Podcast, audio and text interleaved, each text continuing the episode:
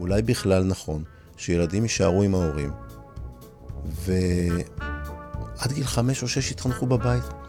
ומערכת החינוך אולי תסיים את תפקידה בגיל 15 כבר, ומגיל 16 ילדים כבר יתחילו להתקדם לבד, ליזום עסקים, לעבוד, להמשיך ללמוד ולהתמחות במה שהם רוצים, במה שהם באמת באמת טובים בו. בואו נחשוב רגע מחוץ לפרדיגמה ולמה שאנחנו רגילים. בואו נצא רגע מהקופסה הזאת של גיל 3 עד 18. בואו נמציא רגע משהו חדש. יכול להיות שגיל 18 הוא באמת הגיל הנכון להפסיק ללמוד, וזה באמת הכי הכי נכון ללמוד עד גיל 18. אבל אולי לא, אולי זה נכון ללמוד עד גיל 15, אולי זה נכון ללמוד עד גיל 22, ורק אז לצאת לעולם. ברוכים הבאים לפרק נוסף של מתנהלים בחוכמה, פודקאסט שבועי על ניהול עסקים מצליחים ועל הצלחה אישית ועסקית בהגשת רואי החשבון והמנטור, אמיר צוקר.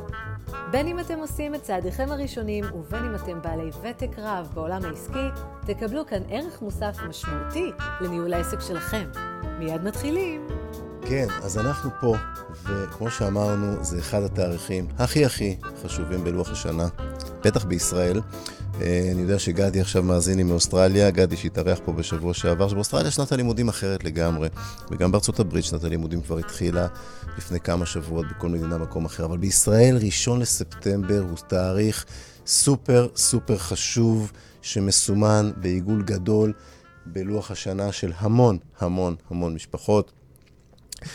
יש כאלה שרואים את זה כסוף החופש הגדול, יש כאלה שרואים את זה כתחילת שנת הלימודים, כל אחד בוחר איך להסתכל על זה, הסוף, התחלה, יש הורים שמבחינתם החופש הגדול של הילדים נגמר, אבל החופש שלהם קצת מתחיל, כי היה להם חופש גדול, מה זה עמוס בלטפל בילדים ולהעסיק אותם, וכל אחד בוחר איך לקחת את התקופה הזאת ואיך להסתכל עליה, אבל זה תאריך חשוב מאוד. ואני רוצה לדבר היום באמת על התנהלות בחוכמה. אה, בצד של מערכת החינוך, ו, אה, וכמובן שכל מי שמאזין עכשיו בפייסבוק, זו הזדמנות נהדרת. חברים, יש שם כפתור כזה שכתוב עליו share או שיתוף, שתפו עכשיו, תזמינו את החברים שלכם, הולך להיות סופר מעניין. אה, אני הולך להציע איזושהי דרך להסתכל קצת על מערכת החינוך, אבל לא סתם לדבר על לצמצם ילדים בכיתות ודברים כאלה שמדברים עליהם המון שנים ולא עושים הרבה. אה, אני רוצה להציע איזה סוג של הכנה של תוכנית עסקית למערכת החינוך, אם היינו צריכים עכשיו להכין אותה מחדש. איך היינו מכינים לתוכנית עסקית?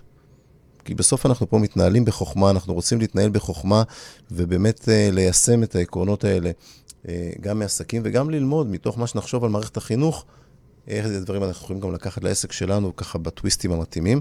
אז אני, אני חושב שיהיה מאוד מעניין, ואני ממש ממש מציע לכם לשתף, כי גם ככל שיהיו אנשים שיעירו ויעירו בפייסבוק תגובות, אני מתייחס להכל תוך כדי השידור, אז גם התובנות של כולנו יהיו הרבה הרבה יותר עשירות וחכמות, אז שתפו את השידור. אה, מי שאין לו ילדים והוא חושב שזה לא, לא קשור אליו, כנראה לא שם לב כמה השפעה של מערכת החינוך, תערוכי החופשות, ההתנהלות שלה בכלל, כמה השפעה גם עליכם היא אדירה, בין אם ימי החופשות, בין אם אה, אה, דברים אחרים, גם אם אתם לא צריכים להכין סנדוויץ' כל בוקר. אז כמובן, עוד פעם, תגובות והערות, והערות באלף והערות בעין. אה, אה, בכלל אה, יוסיפו המון ויתרמו לשידור, אז שוב, שתפו עכשיו את השידור שכל מי שאתם מכירים, שסיים להוריד את הילד שלו בבית ספר כבר, והתפנה ליום שלו, יצטרף, יוכל לשים אוזניות, להקשיב, ואולי אפילו לכתוב הערות. אני רוצה להתחיל בזה שבעצם המון אנשים נוהגים לומר שמערכת החינוך נשענת על שלושה קודקודים. מורים, הורים, תלמידים. אה, במשך הרבה מאוד שנים זאת הייתה נקודת המבט והשיח של משרד החינוך, ואני רוצה לזרוק איזה מילה בעניין הזה, כי כששר החינוך, או שרת החינוך עכשיו, ואנשי משרד החינוך, כשהם שמים את עצמם מחוץ למשולש הזה של הורים, תלמידים, מורים, יש משולש כזה, אנחנו מבחוץ, כשהם שמים את עצמם מחוץ למשולש הזה, יש להם נטייה להסתכל מלמעלה, ממקום כזה של אני יודע ואני קובע, לפעמים יותר אני יודע, לפעמים יותר דווקא אני קובע, אבל להסתכל מלמעלה ולשכוח שהם בעצם חלק מהסיפור. וחלק מאוד מאוד משמעותי בסיפור, ולא איזה משהו חיצוני. אז האם משרד החינוך צריך להיות יותר משמעותי? האם משרד החינוך צריך להיות רק רגולטור שמגדיר גבולות גזרה וחוקי משחק, ולאפשר לכל בית ספר לשחק באופן חופשי בתוך סט החוקים שהוא מגדיר כחוקי המשחק, סט החוקים המותר? אמ, את השאלה הזאת אני משאיר קצת, אה, אתם יודעים מה? אולי אפילו, האם הוא צריך לאפשר להורים לשחק באופן חופשי בתוך סט החוקים המותר הזה? אז את השאלה הזאת אני רוצה להשאיר פתוחה, כדי שאתם תחשבו לעצמכם אה, איך אתם רואים את הנקודה הזאת. בהמשך, אה, אני, תשמעו אותי מציע משולש קצת אחר. אני חושב שהמשולש צריך להיות מורים, הורים ומשרד החינוך. אה, ואם אתם שואלים איפה הילדים, הילדים בתוך המשולש הזה בפנים באמצע. הילדים נמצאים שם בפנים, בין המורים וההורים ומשרד החינוך. ואני רוצה להסתכל באמת ככה טיפה בעיניים אה, עסקיות על מערכת החינוך. אם היינו צריכים היום להקים משרד חינוך או מערכת חינוך מהיסוד, איך הייתה, איך הייתה נראית תוכנית עסקית כזאת? איך הייתה נראית תוכנית עסקית כזאת של... אה, איך הייתה נראית תוכנית עסקית כזאת? של משרד חינוך, מערכת חינוך, שעכשיו אנחנו מקימים מאפס.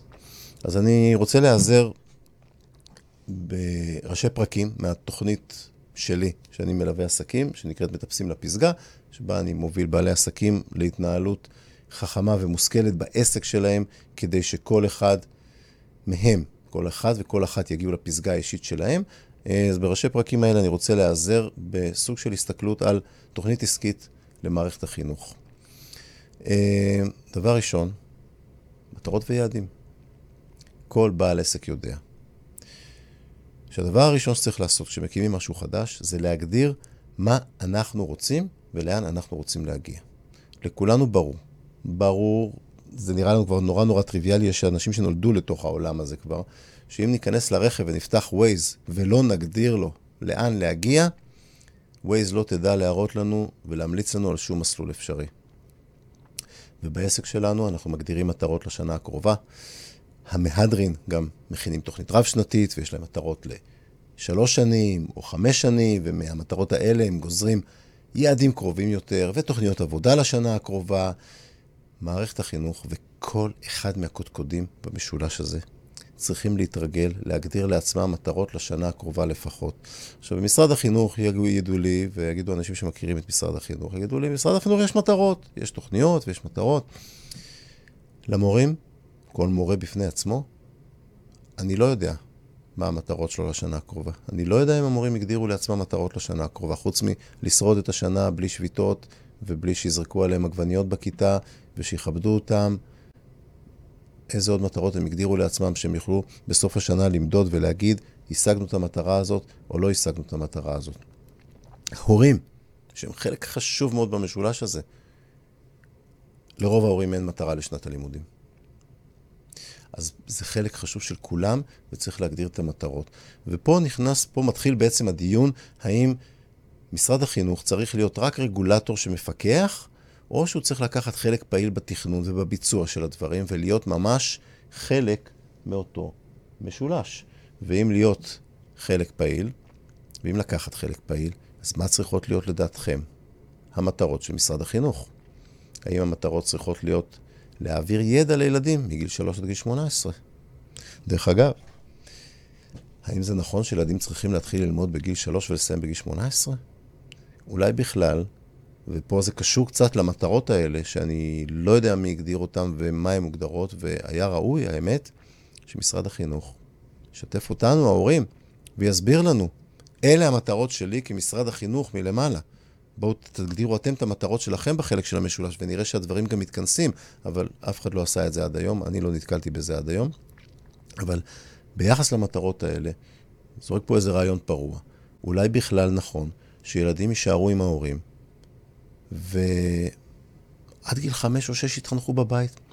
ומערכת החינוך אולי תסיים את תפקידה בגיל 15 כבר, ומגיל 16 ילדים כבר יתחילו להתקדם לבד, ליזום עסקים, לעבוד, להמשיך ללמוד ולהתמחות במה שהם רוצים, במה שהם באמת באמת טובים בו. בואו נחשוב רגע מחוץ לפרדיגמה ולמה שאנחנו רגילים. בואו נצא רגע מהקופסה הזאת של גיל 3 עד 18. בואו נמציא רגע משהו חדש. יכול להיות שגיל 18 הוא באמת הגיל הנכון להפסיק ללמוד. וזה באמת הכי הכי נכון ללמוד עד גיל 18.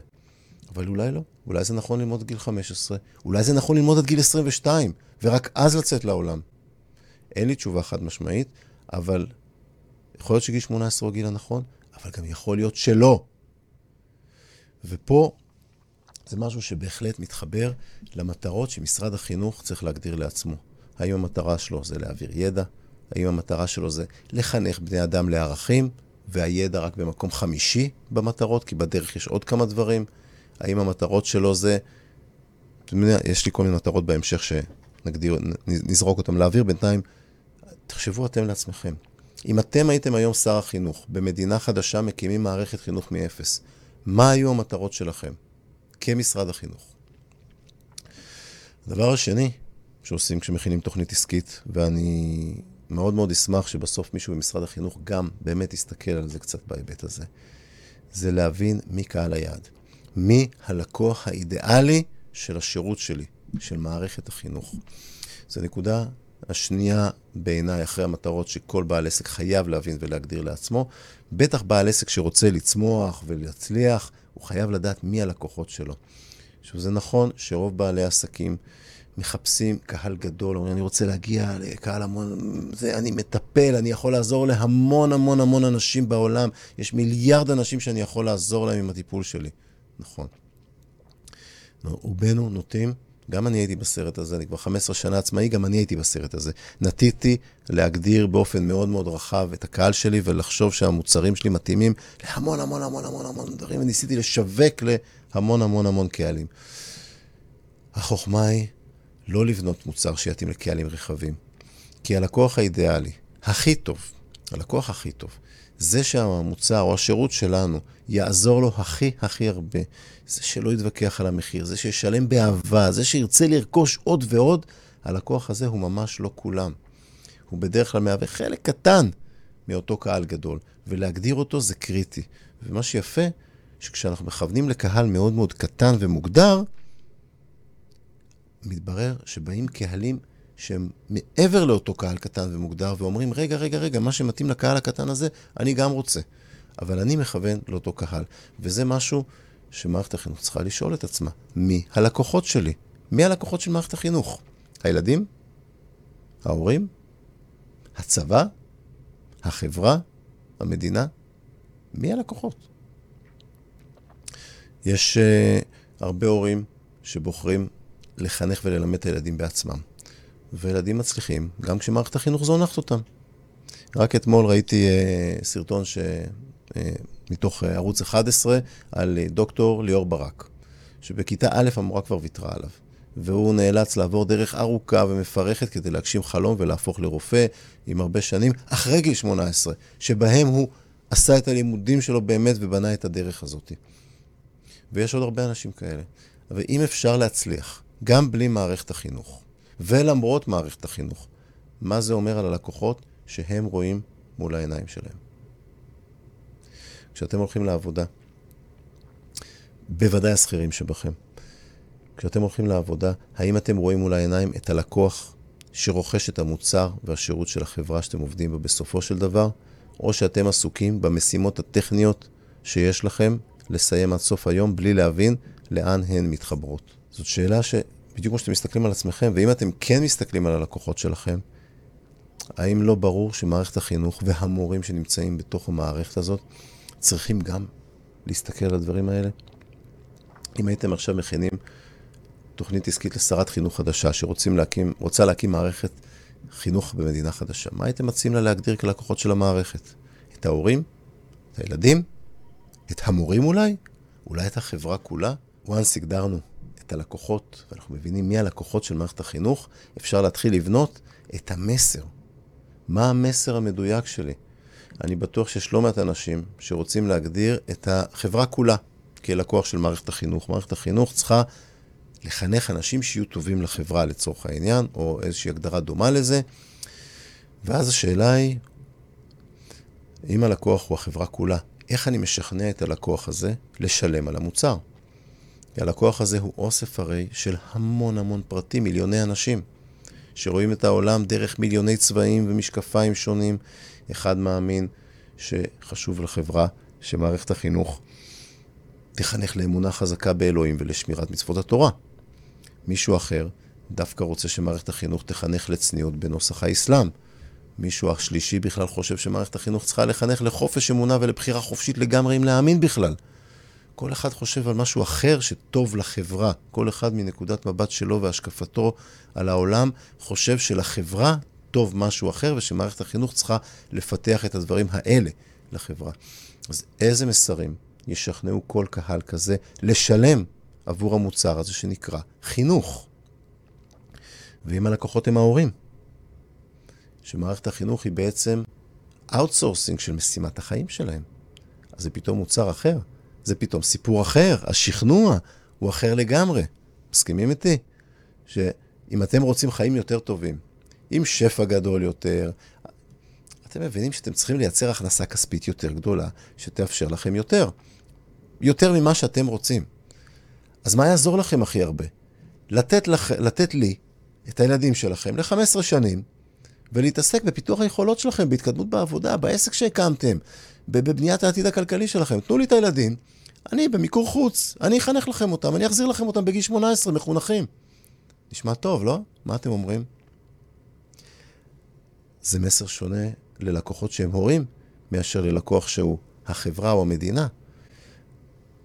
עכשיו, אני אישית, מה אני אגיד לכם? אני אישית מעדיף לחנך את הילדים שלי לפי ראות עיניי, ולא במסלול של בית חרושת של כולם. אני רוצה שהילד שלי ילמד גם להיות כמו כולם, אבל יחד עם זה בהחלט לשלב שם איזושהי ייחודיות שלו ולהיות שונה מכולם, ולהיות המיוחד. וכל אחד מהילדים של כולנו הוא מיוחד במשהו. אז אולי בכלל הלקוחות הם ילדים. תחשבו על זה. אני משאיר לכם לייצר את המסר השיווקי שישכנע ילדים, לקוחות, לקנות חינוך, או מה שנקרא לבוא ללמוד במערכת החינוך שלי עד גיל 18. תחשבו על המסר הזה עם הלקוחות, עם הילדים, איך אתם משכנעים את הילדים, הלקוחות האלה, לבוא וללמוד ולקבל חינוך. אמ, שלב הבא בתוכנית עסקית כזאתי, אם עכשיו אני מקים מערכת חינוך כזאתי, זה לייצר איזשהו משפך שיווקי. נכון? אני צריך לבנות את המשפך השיווקי, שדרך אגב זה מונח שבעיניי הוא הרבה יותר מתאים להעביר סוסים או פרות דרכו, פחות מתאים לאנשים. אבל זה המונח המקובל, אז נזרום איתו לרגע, לזמן הקרוב הזה של, ה, של התוכנית שלנו. אחרי שהגדרתי מי הלקוחות, אם זה ההורים, או הילדים, או החברה כולה, לא משנה, כל מי שתבחרו, הצבא לצורך העניין. יכול להיות שנחליט שהלקוח של מערכת החינוך זה הצבא. כי בישראל הצבא הוא שלב כזה קריטי, אי אפשר בלעדיו, אנחנו בבעיה קיומית, וכל התפקיד של מערכת החינוך, המטרות הכי הכי חשובות שלה, זה להכין ילדים שילכו בגיל 18 לצבא. יכול להיות שתחליטו שזאת המטרה. אני משאיר לכם את המחשבה ואת ההחלטה על מה. אבל once הגדרתי מי הלקוחות, אני צריך לבנות איזושהי מערכת שיווקית, איזושהי פלטפורמה שיווקית, שמזרימה לקוחות כל שנה אל העסק הזה, אל מערכת החינוך. כרגע זה נורא קל, כי מי שמנהל את מערכת החינוך, הפעיל את הקשרים שלו, ושכנע את המדינה, את החברה, שזה כל כך חשוב ונחוץ לה, עד כדי צורך קיומי, שהיא חייבת לחייב בחוק את כולם להיכנס למספך השיווקי הזה. חוק חינוך חובה. אני רוצה להגיד לכם, מניסיוני, כשמכריחים אנשים, וזה בטח ובטח נכון פי כמה לילדים, לעשות משהו, זה מעורר אנטי, זה מעורר מרד.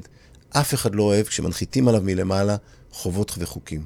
זאת שלילת חופש חזקה מאוד, וכולנו שונאים את זה. אז תגידו אתם, בלי חוק חינוך חובה, יש הרבה שלא יבואו ללמוד?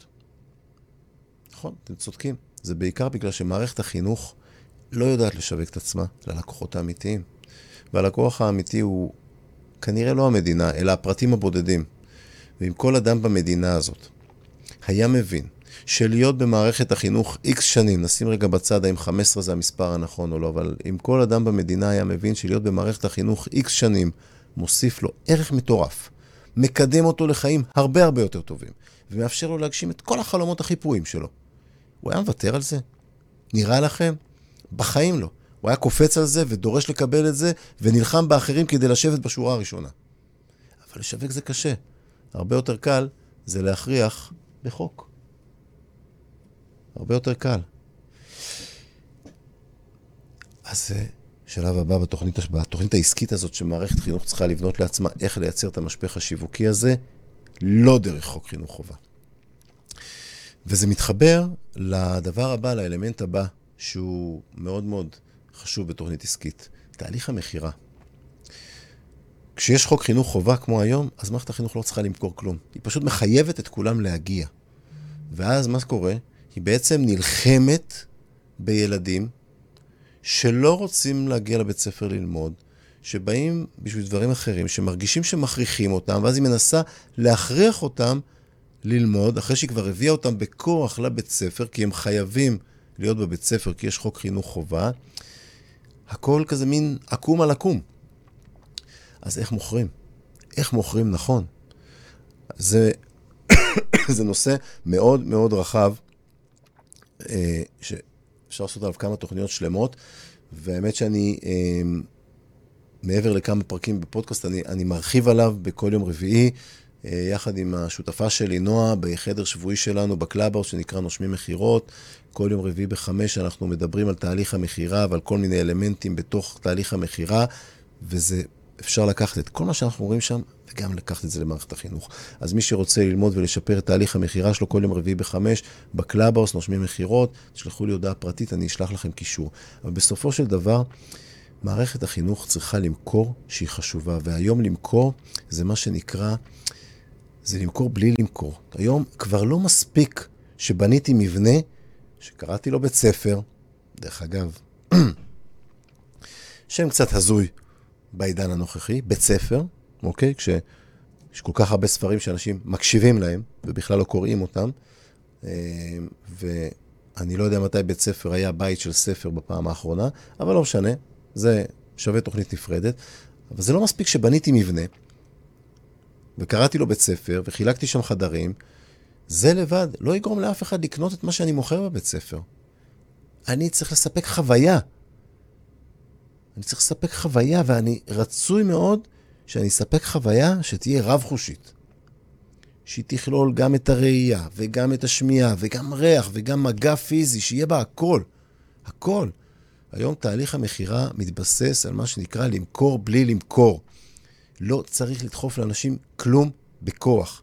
אלה שמוכרים הכי טוב, זה אלה שלא דוחפים לאף אחד שום דבר בכוח. אני מרחיב על זה הרבה עם העסקים שאני מלווה ב...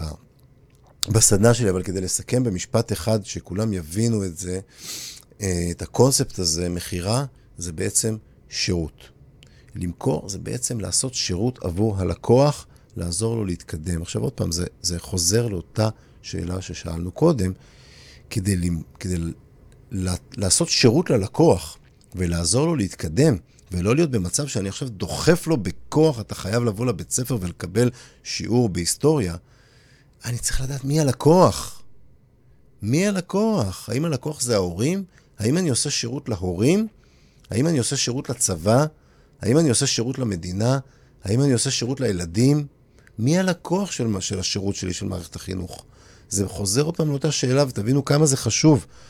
שאלה סופר סופר קריטית, מי הלקוח של מערכת החינוך.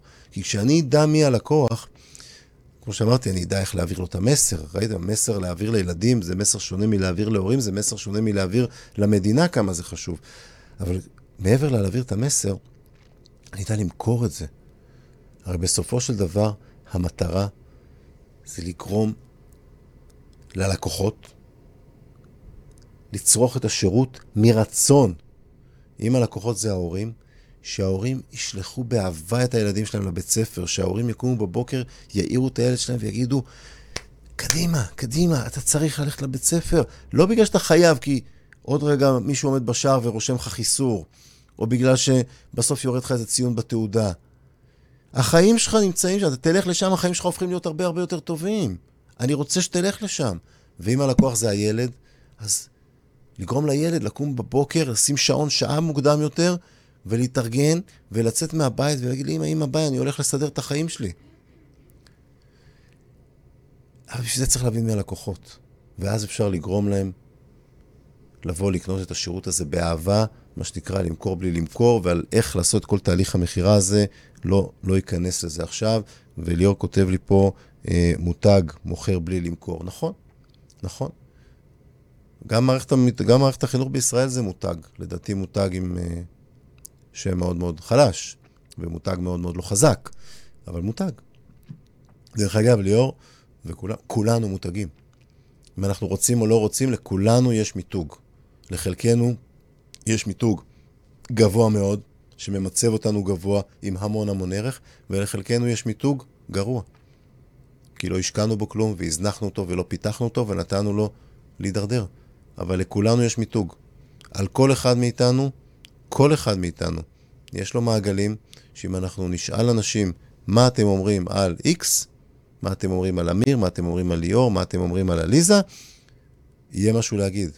וזה חלק מהמיתוג שלנו. אז לחלקנו יש מיתוג לא טוב, לחלקנו מיתוג יותר טוב, וגם למערכת החינוך יש מיתוג, ואם מערכת החינוך הייתה באמת בונה מותג, אם להיות מורה זה היה מותג שאנשים היו מסתובבים איתו בגאווה ברחוב, הדברים היו נראים אחרת. אין לנו הרבה זמן להיכנס לבדיוק איך בונים את זה, אבל באמת אני רוצה להשאיר את זה ברמה הזאת, ואני רוצה, אה, ומי שרוצה דרך אגב להתעמק בזה יותר מוזמן לפנות אליי בפרטי, אני אשמח אה, לדבר על זה ולהרחיב על זה, ואפשר גם לבנות מזה כל מיני דברים לכל מיני מקומות מאוד מאוד מעניינים. תמיד כשעושים תוכנית עסקית, אחד הפרקים הכי חשובים בתוכנית עסקית זה הפרק על המתחרים. לכל עסק יש מתחרים, אתם יודעים את זה, חוץ מאולי חברת חשמל, וגם למערכת החינוך. אה, למרות שאולי שרת החינוך תחשוב שאין לה מתחרים, ושהיא פועלת מול אה, קהל לקוחות, עוד פעם, אני לא יודע מי הלקוחות שהיא רואה מול העיניים שלה, אבל מול קהל לקוחות בשוק מונופוליסטי, ללא תחרות, אז יש תחרות. יש תחרות במערכת החינוך. מספיק להסתכל על הסיפור של דוקטור ליאור ברק שהזכרתי קודם, וסיפורים של אה, עשרות, מאות ואלפי יזמים ואנשי עסקים שבקושי סיימו בית ספר תיכון ואפילו בקושי סיימו בית ספר יסודי לפעמים, והקימו עסקים שצמחו לתפארת. הם התחרות הראשונה. הם התחרות הראשונה. כי כשאני רואה את זה, והיום הדברים האלה יוצאים ומסופרים ומשווקים ומדוברים, וכולם רואים אותם באופן מאוד מאוד רחב. זה לא איזה סוד שאם... אם, uh, אני מכיר רק, uh, רק את השכן שלי ואני לא יודע מה קורה, אם אני גר בתל אביב אז אני לא יודע מה קורה בירושלים ומי שם יצליח בלי לגמור בית ספר. היום הכל פתוח. כשאני רואה את זה, מה עובר לי בראש? מה עובר לכל אחד בראש? למה שאני אתאמץ במקום שאני לא רוצה להיות בו, אם אני יכול להיות כמו X, תשלימו את החסר. גם אני יכול לא ללמוד, גם אני יכול לעזוב את הבית ספר, גם אני יכול להצליח כמוהו, או כמוה, בלי להיות בבית ספר, אז למה שאני אלך לשם? אז עכשיו אני הולך כי אני חייב, כי יש חוק חינוך חובה. אבל זה בדיוק הסיבה הכי לא נכונה לגרום לי להגיע לבית ספר. אלא אם כן, המטרה היא באמת להיות סוג של בייביסיטר, ואולי זאת המטרה, אני רוצה להאמין שלא, להיות סוג של בייביסיטר שממלא את הזמן מגיל 3 עד גיל 6 בגן, ומגיל 6 עד גיל 18 במספר בתי ספר, למלא את הזמן. איך ממלאים את הזמן? אי אפשר סתם להושיב את הילדים ולשחק תופסת כל היום, נכון? אז ממלאים, נותנים להם ספרים לקרוא, נותנים להם מחברות לכתוב, נותנים להם לעשות כל מיני דברים. אם זאת המטרה להיות בייביסיטר, סבבה. אבל אם המטרה היא לא להיות בייביסיטר, אז יש תחרות. יש תחרות, וזאת רק הרמה הראשונה של התחרות. למה אני צריך את השירות הזה שנקרא מערכת החינוך, אם אני יכול להצליח בלי מערכת החינוך? ויש כל כך הרבה דוגמאות היום בלי שאני לוקח מזה דוגמה. יש גם תחרות ברמה שנייה, גם בתוך המערכת ובגבולות של המערכת. מין, אה, נקרא לזה, בתי ספר שהם לכאורה מחוץ למערכת, שמלמדים לא לפי תוכנית הלימודים הכללית שהוכתבה מלמעלה. ופה בכלל נפתחת שאלה, למה בכלל צריך תוכנית כזאת? זו שאלה שהרבה מאוד אנשים מדברים עליה. נראה לי שגם אתם המאזינים אה, באיזשהו מקום קצת מחכים לשאלה הזאת. למה כולם לומדים אותו דבר? למה דרך הלימוד לא השתנתה? כל השאלות האלה שמסתובבות סביב הדבר הזה, שבסוף אתם מבינים שבעיניים שלי, זאת נקודה אחת בתוך התוכנית העסקית של איך מערכת החינוך צריכה להיראות, זאת נקודה אחת שמתחברת להמון המון דברים אחרים, אבל זה רק קטע אחד, והוא ממש לא הראשון. הוא נגזר מכל הדברים האחרים, הוא נגזר ממה המטרות שאני רואה מול העיניים, מי הלקוחות שאני צריך לשרת. משם זה, הכל הכל נגזר משם. השבוע קראתי ראיון עם uh, חבר שלי, uh, מרצה עמית שלי, דן קריסטל, במגזין uh, חי פה, איזשהו תאגיד חדשות של חיפה והסביבה, וגם הוא מזכיר ומפרט שם דברים שאני מדבר עליהם המון זמן, לפחות עם המנהלות ועם המורים בבתי ספר שהילדים שלי עוברים בהם.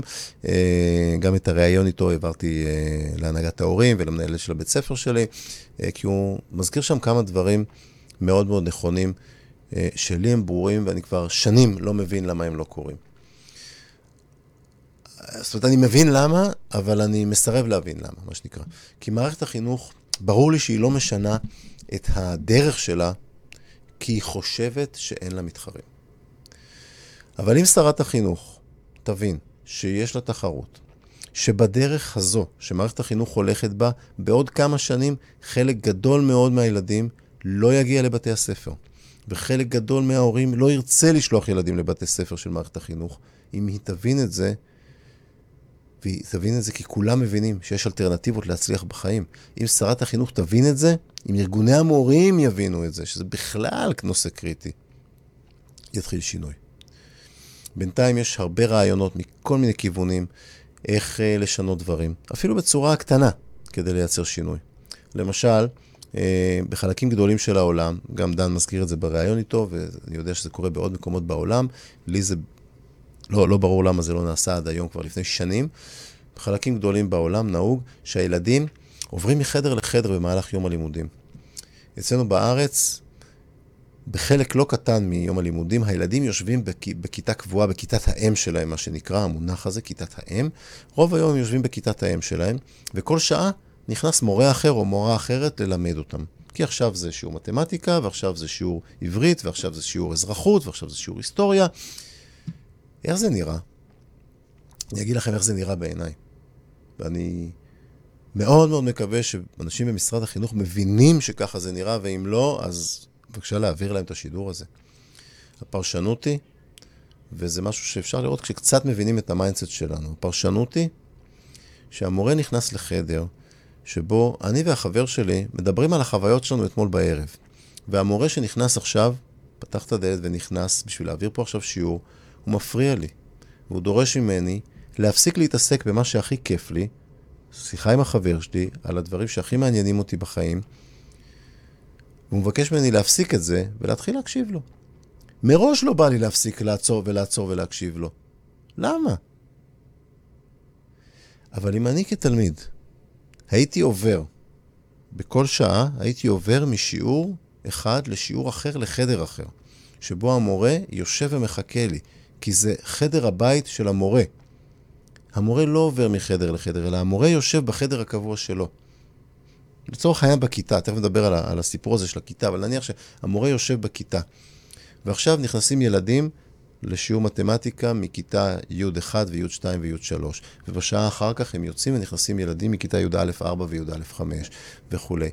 כשאני נכנס לחדר של המורה, ב mindset שלי כתלמיד, אני לא נכנס כדי לדבר עם החבר שלי על מה שעשיתי אתמול בערב איתו ועל איזה כיף היה לי במשחק אתמול וכולי. אני נכנס אליו, אני מחויב להקשיב לו. ככה, זה ב mindset שלי, זה בתת מודע שלי. זה ככה. כי אני באתי אליו ונכנסתי אליו לחדר.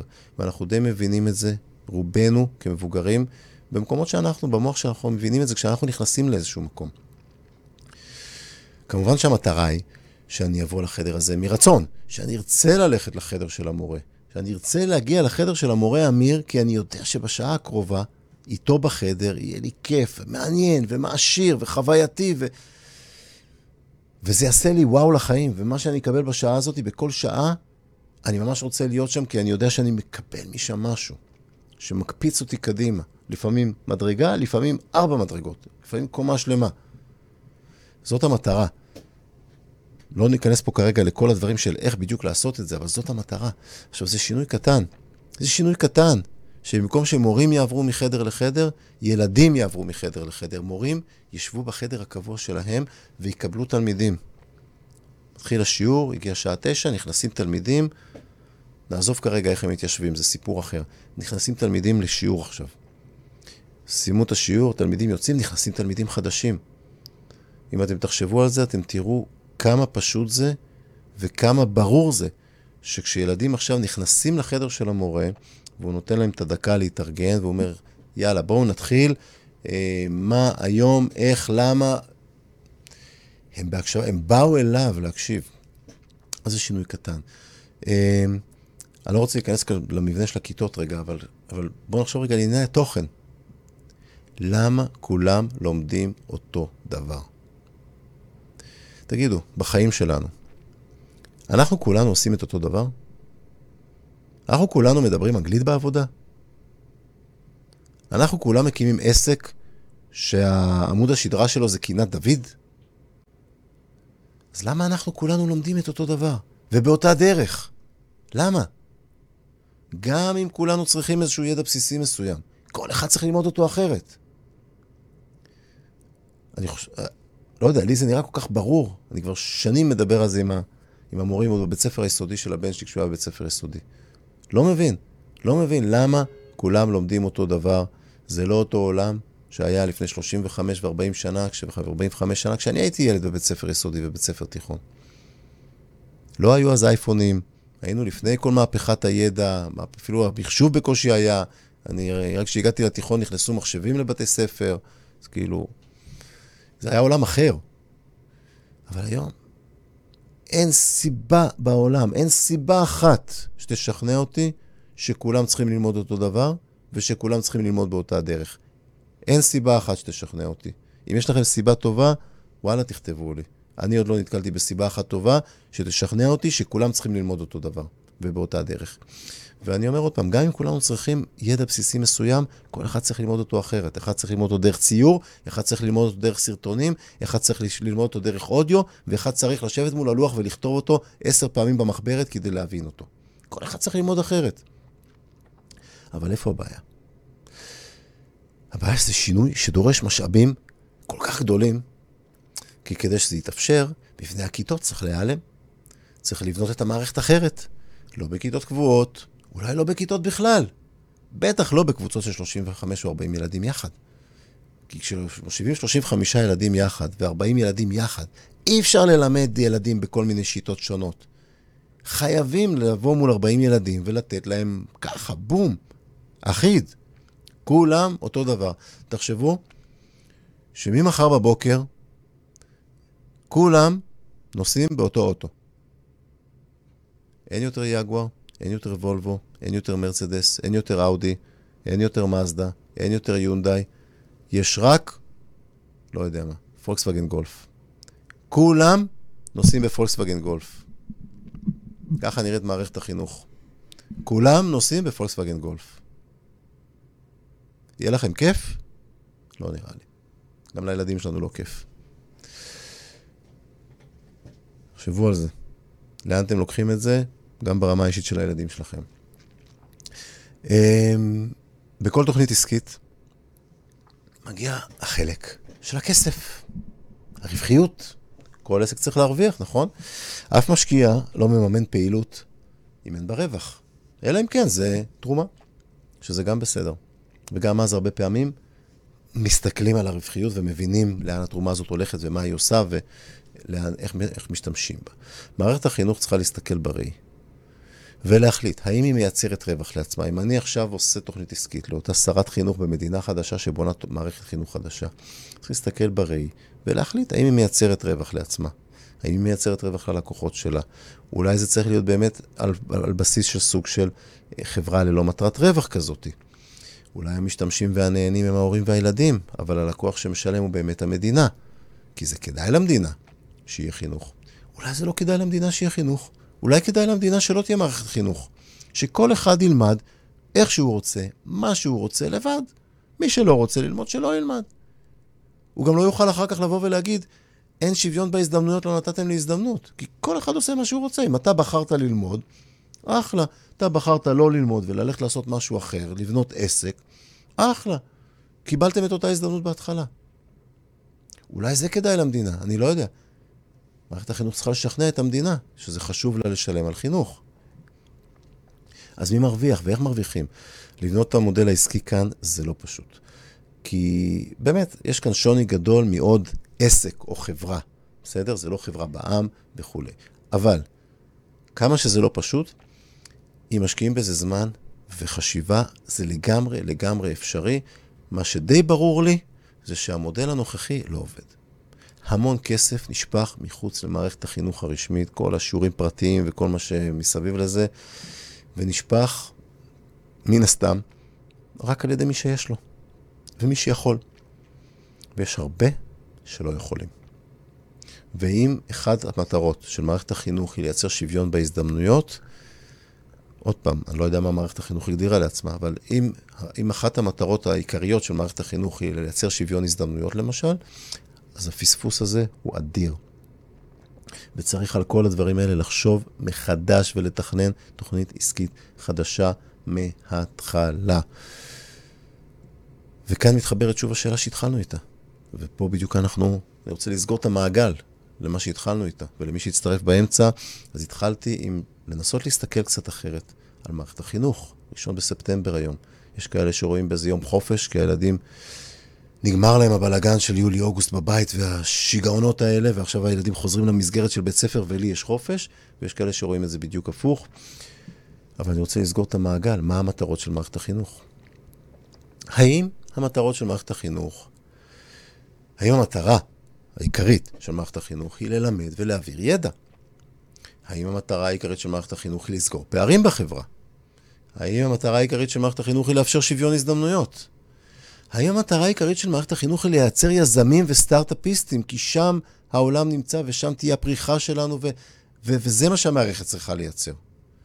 האם בכלל המטרה של מערכת החינוך היא לייצ... להכין מועמדים טובים לשירות צבאי וטכנולוגי? קרבי וטכנולוגי, סליחה, לשירות צבאי קרבי וטכנולוגי.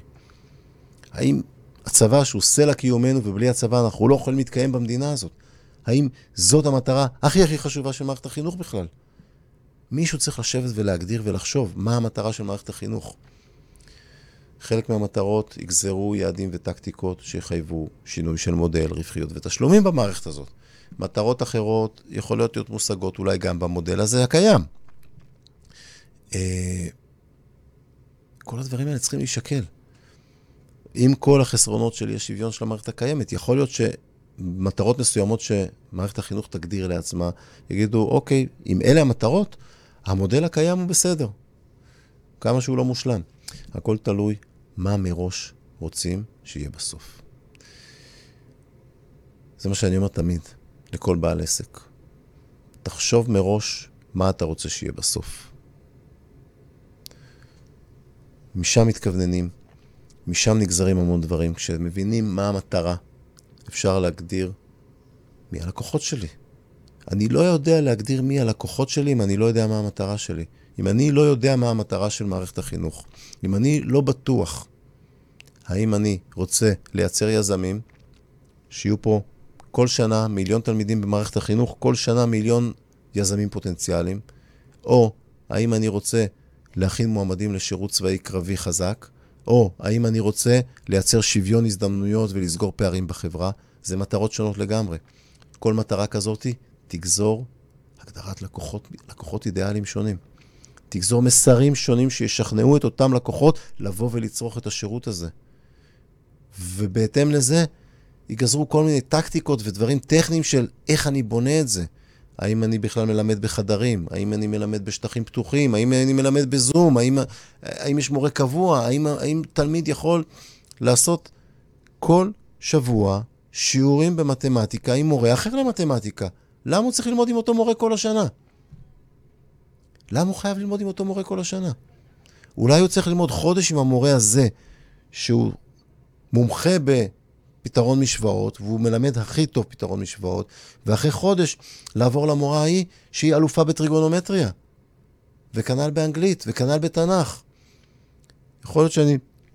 צריך ללמוד חודשיים עם מורה שהחלק ה, אה, אה, של אה, דוד המלך ושלמה המלך וכל התקופה הזאת הוא החזק שלה, וחודשיים אחרי זה לעבור למורה אחר שידגיש דברים אחרים. למה אני צריך ללמוד כל השנה עם אותו מורה את אותו מקצוע? איפה זה כתוב? איפה האקסיומה הזאת נכתבה?